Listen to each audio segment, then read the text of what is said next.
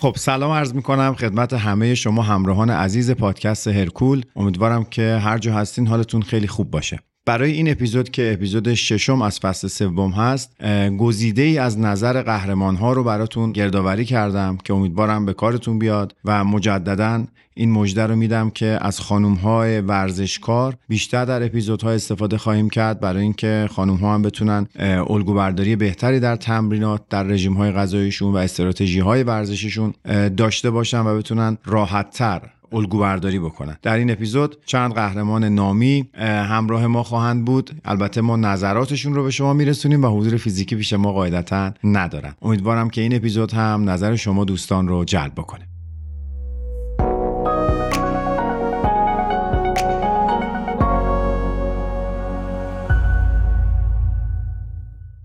این اپیزود با همکاری کالپرو تقدیم شما میشه. پروماست کالپرو یه ماست چکیده همزده با پروتئین بالا و چربی صفره که علاوه بر ورزشکاران مناسب تمام کسانیه که به تغذیه و سبک زندگی سالم اهمیت میدن. پروماست در دو بسته بندی آبی و مشکی تولید میشه که رنگ آبیش پروتئین کازئین بالایی داره و رنگ مشکیش پروتئین whey بسیار بالایی داره.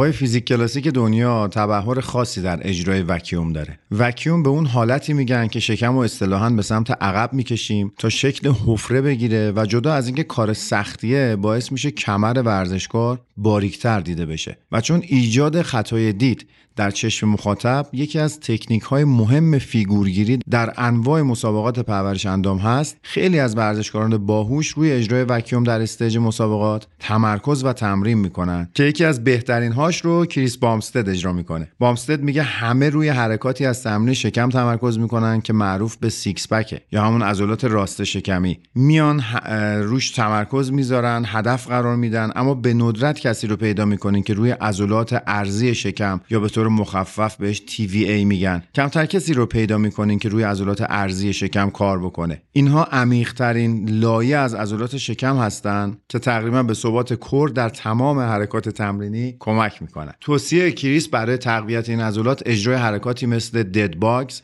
وکیوم و انواع پلانک هست. خود وکیوم کردن شکم تا حد اکثر ممکن به طرف داخل تمرین بسیار مناسب و در عین حال دشواری برای تقویت عضلات تیویه یا همون عضلات ارزی شکم هست. کریس بامستد اعتقاد داره که انجام تمرین وکیوم به عنوان بخشی از تمرینات شکم باعث نمیشه که کمر شما به صورت فیزیکی کوچیکتر بشه. اما منجر به کنترل عضلانی و استقامت بیشتری برای داخل نگه داشتن شکم میشه. برای انجام وکیوم اول باید تمام هوای داخل شکم رو توسط بازدم تخلیه بکنیم یعنی کامل هوا رو بدیم بیرون و شکم رو به طرف ستون فقرات عقب بکشیم. و این حالت رو تا حد اکثر زمان ممکن حفظ بکنیم. همین زمانی که بهش میدیم خودش میشه اثر تقویتی برای این عضلات. تمرین کردن روی وکیوم خیلی پیچیده نیست. اما خب هم حوصله لازم داره هم نیازمند زمانه که شما بتونین به مرور زمان رو تکنیکش اصطلاحا تسلط پیدا بکنین. کافیه که وکیوم رو در تمرینات شکم جا بدین تا به تدریج نتایج فوق‌العاده‌اش رو در کنترل شکم مشاهده بکنید. برای داشتن شکمی خوشفون و وکیومی تاثیرگذار کریس بامستد توصیهش اینه که از خوردن غذاهای نفاق مثل لبنیات، انواع لوبیا، گندم و حتی شاید براتون جالب باشه بعضی از سبزیجات مثل بروکلی و کلم میگه که باید اجتناب بکنید چون اینا ایجاد نفق می‌کنن باید واکنش بدن به غذاها رو تجربه و یادداشت بکنین و غذاهایی رو در رژیم خودتون جا بدین که هضم و گوارششون براتون راحت و سره. در مورد کنترل کالری دریافتی هم کریس اعتقاد داره که برای نمایان کردن عضلات شکم باید درصد چربی بدن رو کم کنیم و این رو بارها و بارها در هرکول گفتیم یعنی رعایت رژیم غذایی که درش نقصان کالری هست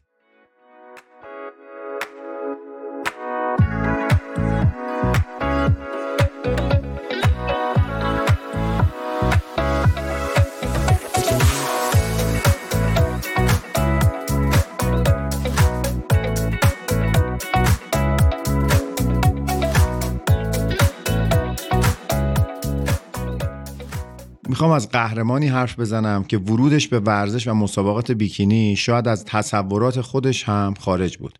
خانم الیسا پسینی متولد 1997 در ساو پائولو برزیل که از 13 تا 15 سالگی درگیر آنورکسیا شد که نوعی ناهنجاری در غذا خوردن هست و بیشتر هم گریبان مدل هایی رو می‌گیره که نسبت به وزن خودشون دچار وسواس میشن و تصویر درستی از بدن خودشون ندارن. یعنی اینجوری براتون بگم خیلی ساده. در حالی که دچار کمبود و کسری وزن هستن اما احساس می‌کنن که اضافه وزن دارن. این بیماری خیلی معروفه که مدل های لباس مدل هایی که در حوزه فشن کار می‌کنن خیلی هاشون متاسفانه درگیر این وسواس شدید هستن نسبت به فیزیک بدنیشون.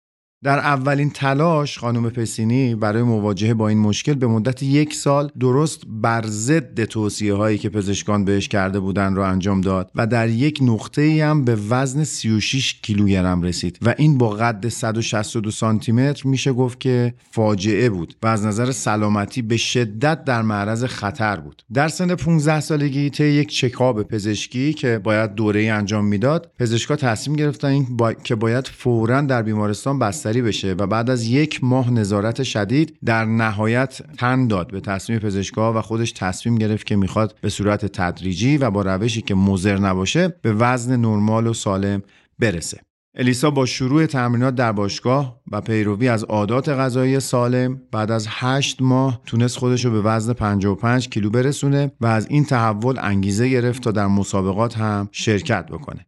و این شد که در اولین مسابقهش که در سال 2015 بود در ریو د ژانیرو پا به stage بذاره و موفق شد که مدال برونز بگیره. و همونجا فهمید که ظاهرا جاش اینجاست و بازم دلش می‌خواد که این احساس رو یک بار دیگه حداقل تجربه بکنه. در سن 19 سالگی کارت حرفه‌ای رو گرفت. خیلی جالبه. کسی که anorexia داشت و از غذا خوردن میترسید در 19 سالگی کارت حرفه‌ای رو گرفت و در المپیای 2018 به مقام چهارم رسید. اما سال 2019 به عنوان جوانترین قهرمان بیکینی المپیا مدال طلا رو به گردن انداخت و سال 2020 هم موفق شد که در آرنولد کلاسیک که یکی از معتبرترین مسابقات بدنسازی و پرورش اندام در جهان هست هم به مقام اول برسه. حالا چیزی که از جدا از سرگذشتش می‌خوام اینجا اشاره بکنم یه اشاره کوچیکی به روش تقسیم عضلاتشه. یکی از روش هایی که استفاده می‌کنه یک تقسیم 6 روزه است. یعنی 6 روز در طول هفته تمرین می‌کنه که آرایشش به این صورته. روز اول سرشونه تمرین می‌کنه. روز دوم عضلات سورینی رو هدف قرار میده. روز سوم میاد روی زیر بغل یا همون back تمرین می‌کنه. روز چهارم مجددا روی سرشونه تمرین می‌کنه. روز پنجم برمیگرده سرینی رو یک بار دیگه تمرین میده و روز ششم هم روی عضلات سینه کار می‌کنه. همونطوری که متوجه شدین هفته دو بار در این تقسیم عضلانی روی شونه و پا کار میشه تا frame X بدنش رو بهتر بکنه. در رشته بیکینی شانه های پهن کمر باریک و پاهای عضلانی اما در عین حال کم حجم مهمن. یعنی می‌بینین ورزشکار بر اساس دسته ای که درش مسابقه میده category که انتخاب کرده بر اساس اون هم تمریناتش رو میچینه. اینجوری نیست که اگر قراره هر در هر کتگوری آدم مسابقه بده تمریناتش یکسان باشه. در رشته های اینچنینی که فاکتورهای امتیازدهی داوران مشخصه ورزشکار رو می‌بینید که میاد متمرکز میشه روی تمریناتش و این نشون میده که چقدر داره همه چی هدفمند میشه و تکلیف مشخصه. ورزشکار می‌دونه بعد روی کدوم عضلات بیشتر کار بکنه. اما نکته قابل تعمل دیگه اینه حتی در این کتگوری های مختلف هم همه عضلات رو جا داده. حتی تمرین عضلات سینه که ما در اپیزود چهارم اگه خاطرتون باشه موضوع بحثمون با یاسین لک عزیز بود و اشاره کردیم خانم ها حتما باید عضلات سینه رو به عنوان یکی از عضلات بدن تمرین بدن که در پرفورمنس عادی و در جلوگیری از ناهنجاری های پستچرال و ساختاری در بدن موثر عمل بکنه. حالا اینجا می‌خوام یه نمونه تمرین سرشونه الیسا رو معرفی بکنم که به نظرم تمرین پرحجمی هم به حساب میاد. تو این برنامه تمرین حرکت اول نشر از جانب با دنبله که هفت ست دوازده تکراری اجراش می‌کنه. حرکت دوم نشر جانب نشسته تک دست هست. که اینو میاد سه ست دوازده تکراری اجرا می‌کنه.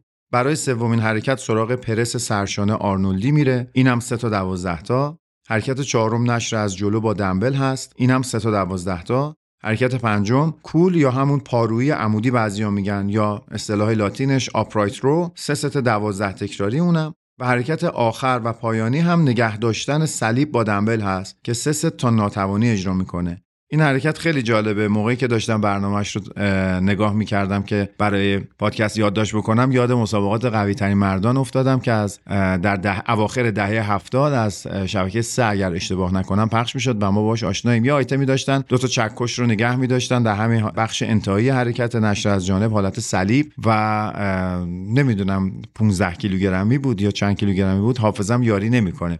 نگه میداشتن تا زمانی که دستشون خسته بشه و یک آیتم استقامتی بود. این حرکت آخر هم دقیقا همون حرکته که الیسا پسینی اجرا می‌کنه که در واقع داره انقباز ایزومتریک رو در کنار انقبازهایی که در حرکات قبلی استفاده کرده به کار می‌گیره که تمرین موثرتری رو انجام بده.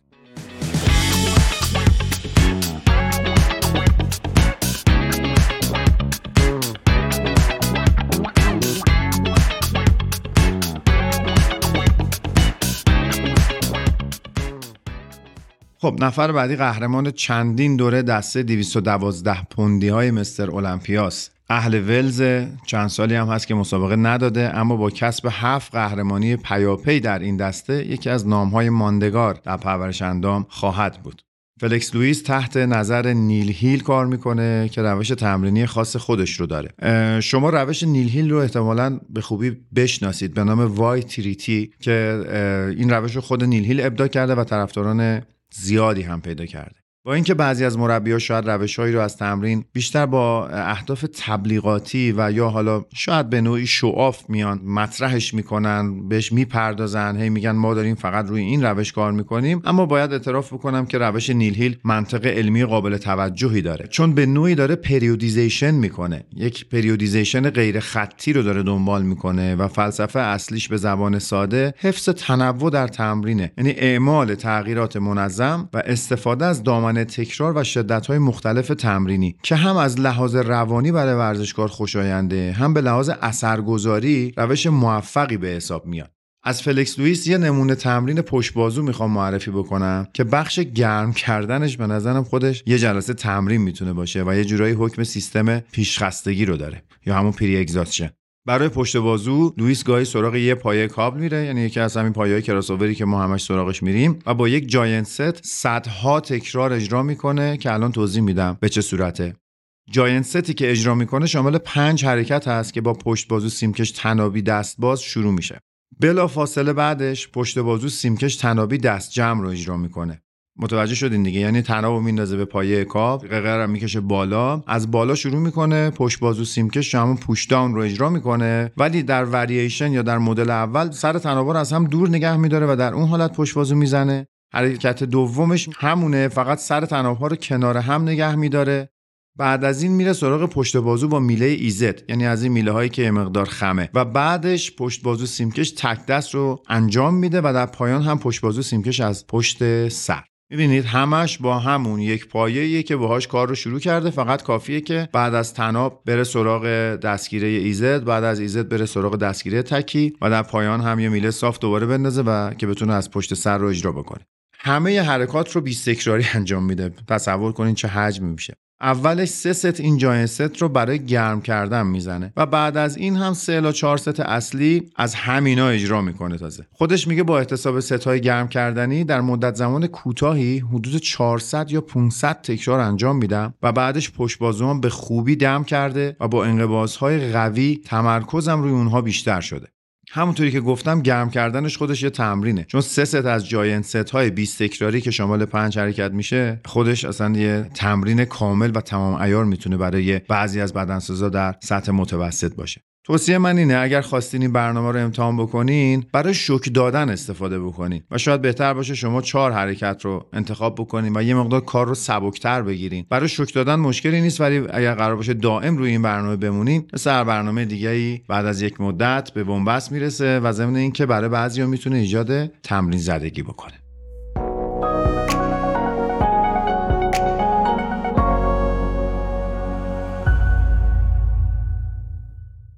پروماس یه ماست معمولی نیست چون سه برابر شیر بیشتری برای تولیدش استفاده شده و به همین دلیل پروتئین بیشتری نسبت به ماستهای معمولی داره و چربی اونم کاملا صفره. پروماس رو می‌تونین در کنار غذا به همراه میوه ها و مغزها به عنوان میان وعده استفاده کنید.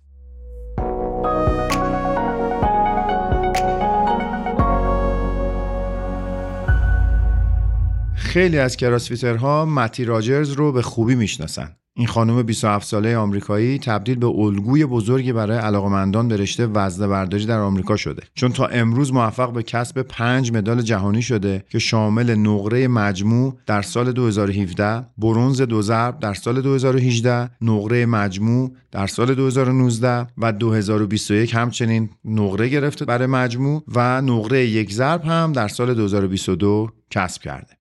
متی راجرز در مصاحبه گفته که من کسی رو به عنوان الگو در وزنه برداری آمریکا نداشتم که بخوام جا پای اون بذارم و خودم باید این مسیر رو یه جورایی میساختم و جلو می‌رفتم.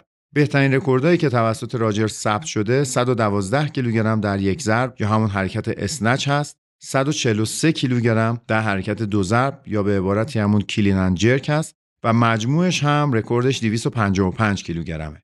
جالبه بدونین که متی در سن 17 سالگی کراسفیت رو شروع کرده و یک سال بعد در اولین مسابقات وزنه برداری شرکت کرده. بحث ریکاوری در تمرینات همیشه موضوع مهمی بوده و هست و ورزشکاران حرفه‌ای بهش توجه ویژه‌ای دارن اما در رده‌های آماتوری متاسفانه کمتر بهش پرداخته میشه راجرز در مورد ریکاوری میگه وقتی وزنه برداری رو شروع کردم مثل هر تازه کار دیگه ای خوب پیشرفت کردم و هیچ اثری از خستگی رو در بدنم احساس نمی کردم. اما در نهایت به همون دیواری خوردم که هر ورزشکاری بالاخره در طول تمریناتش بهش برخورد می‌کنه و اونجا متوجه شدم که هر روز با حد اکثر توان نباید تمرین کرد.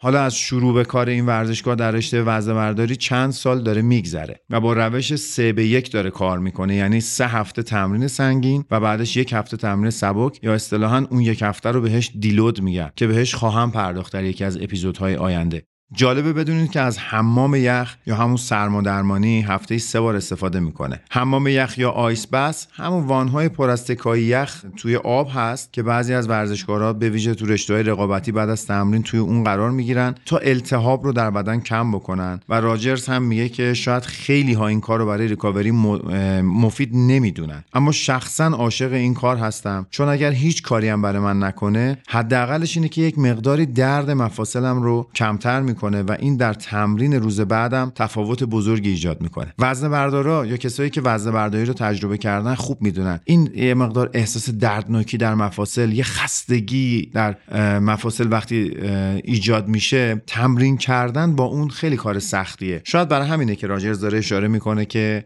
از آیس بس استفاده می‌کنه تا این التهابه براش کمتر بشه بتونه تمرین روز بعدش رو به خوبی پیش ببره.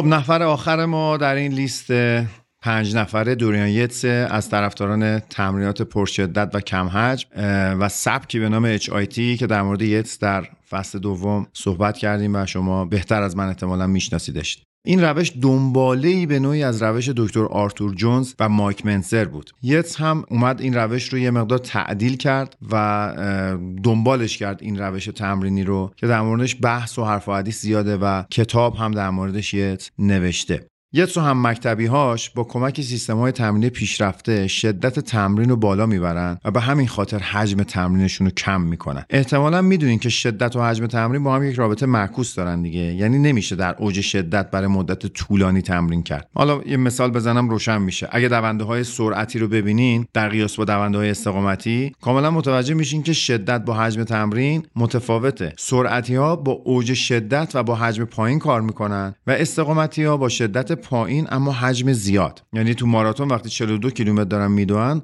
سرعتشون مثل ورزشکاران اسپرینتر یا سرعتی که نیست که. یعنی اصلا نمیشه که اینا رو در کنار هم قرار داد. هر کدوم یک دنیای متفاوتی دارن. یکی از روش های مورد علاقه دنیای یتس برای بالا بردن شدت تمرین استفاده از سیستم تکرارهای اضافی بود. در این مورد میگه که یکی از سیستم های مورد علاقه منه و روشی عالی برای عبور دادن یا عبور کردن از مرز ناتوانی در یک سته. به طور مثال حرکت پرس بالاسینه با هالتر رو در نظر بگیرید. میگه که من اغلب در حدود تکرار 8 خودم به ناتوانی می‌رسم. یعنی چی؟ یعنی دیگه خودم نمی‌تونم یک تکرار اضافه تر رو به تنهایی انجام بدم. و بعد از اینکه به این نقطه می‌رسم با همون وزنه می‌خوام کار رو ادامه بدم اما باید کمک بگیرم. اینجا دیگه توان خودم به تنهایی کفایت نمی‌کنه. از طرفی هنوزم می‌دونم که عضلاتم به طور کامل خالی نشده. پس حالا اینجا ورزشکار در واقع یار کمکی به کمک میاد. برای استفاده از سیستم تکرار اضافی از نقطه ناتوانی که می‌خوایم عبور کنیم یار تمرینی شروع می‌کنه به کمک دادن. اما یه نکته طلایی وجود داره و اونم اینه که کمک در حدیه که فقط بشه وزنه به حرکتش ادامه بده. ببینید این که میاین کمک میدن بعضیا برای اینکه ورزشکار مثلا داره پرسینه رو انجام میده. خود کسی که داره کمک میده عضلاتش دم می‌کنه بهش فشار زیادی وارد میشه. این دیگه سیستم کمکی برای ورزشکار اصلیمون نیست. داره اضافه کاری می‌کنه یعنی باید وزنه سبکتر از این انتخاب بشه. پس یه بار دیگه تکرار می‌کنم. کمک دادن برای تکرارهای اضافی باید به گفته دوریان در حدی باشه که فقط وزنه به حرکت خودش ادامه بده و در همین حدم کمک باقی بمونه. با این رویه دوریان یتس میاد دو تا تکرار کمکی اضافی انجام میده بعد از ناتوانی و بعدم عضلات رو از ناتوانی عادی به نوعی عبور داده دیگه. و این تصویری که همه فکر می‌کنن حالا بعد از ناتوانی وقتی صحبت میشه تکرار اضافی یهوی 8 تا تکرار اضافی هم اجرا می‌کنن این تصویر رو باید کنار گذاشت به نظر من. باید بیان دو تا تکرار خوشکیفیت با, ت... با کمک درست اجرا بکنن که هم ناتوانی رو عبور کرده باشن هم از اون ور سری به احتمال تمرین زدگی نزده باشن. دوستان ارجمند و همراهان گرامی در پادکست هرکول بسیار سپاسگزارم که ما رو گوش می‌کنین. خیلی تشکر می‌کنم از اینکه ما رو دارین به دوستانتون معرفی می‌کنین به خاطر اینکه آمارهای بازدید به ما داره نشون میده که تعداد مخاطب به لطف شما و شکر خدا رو به افزایشه و ما امیدواریم این گامی که در جهت آگاهی بیشتر در ورزش برمیداریم موثر باشه و برای ما بسیار دلگرم کننده است. امیدوارم اگر نظری دارید در Castbox برای ما کامنت بکنین. ما واقعا می‌خونیم نظرات رو و از روی اونها موضوعات اپیزودهای بعدی رو انتخاب می‌کنیم. تشکر می‌کنم از همه دوستانی که به ما لطف دارن. از محمد رضا محمدی عزیز کارگردان برنامه تشکر ویژه می‌کنم که برای پرکول زحمت زیادی می‌کشه. باید به عرضتون برسونم که این اپیزود هم ما در دی ماه 1401 ضبط کردیم. به نویسندگی تهیه کنندگی و اجرای بنده فرشید نزاکتی که براتون آرزو می‌کنم همیشه سلامت شاد و در پناه خدا باشید.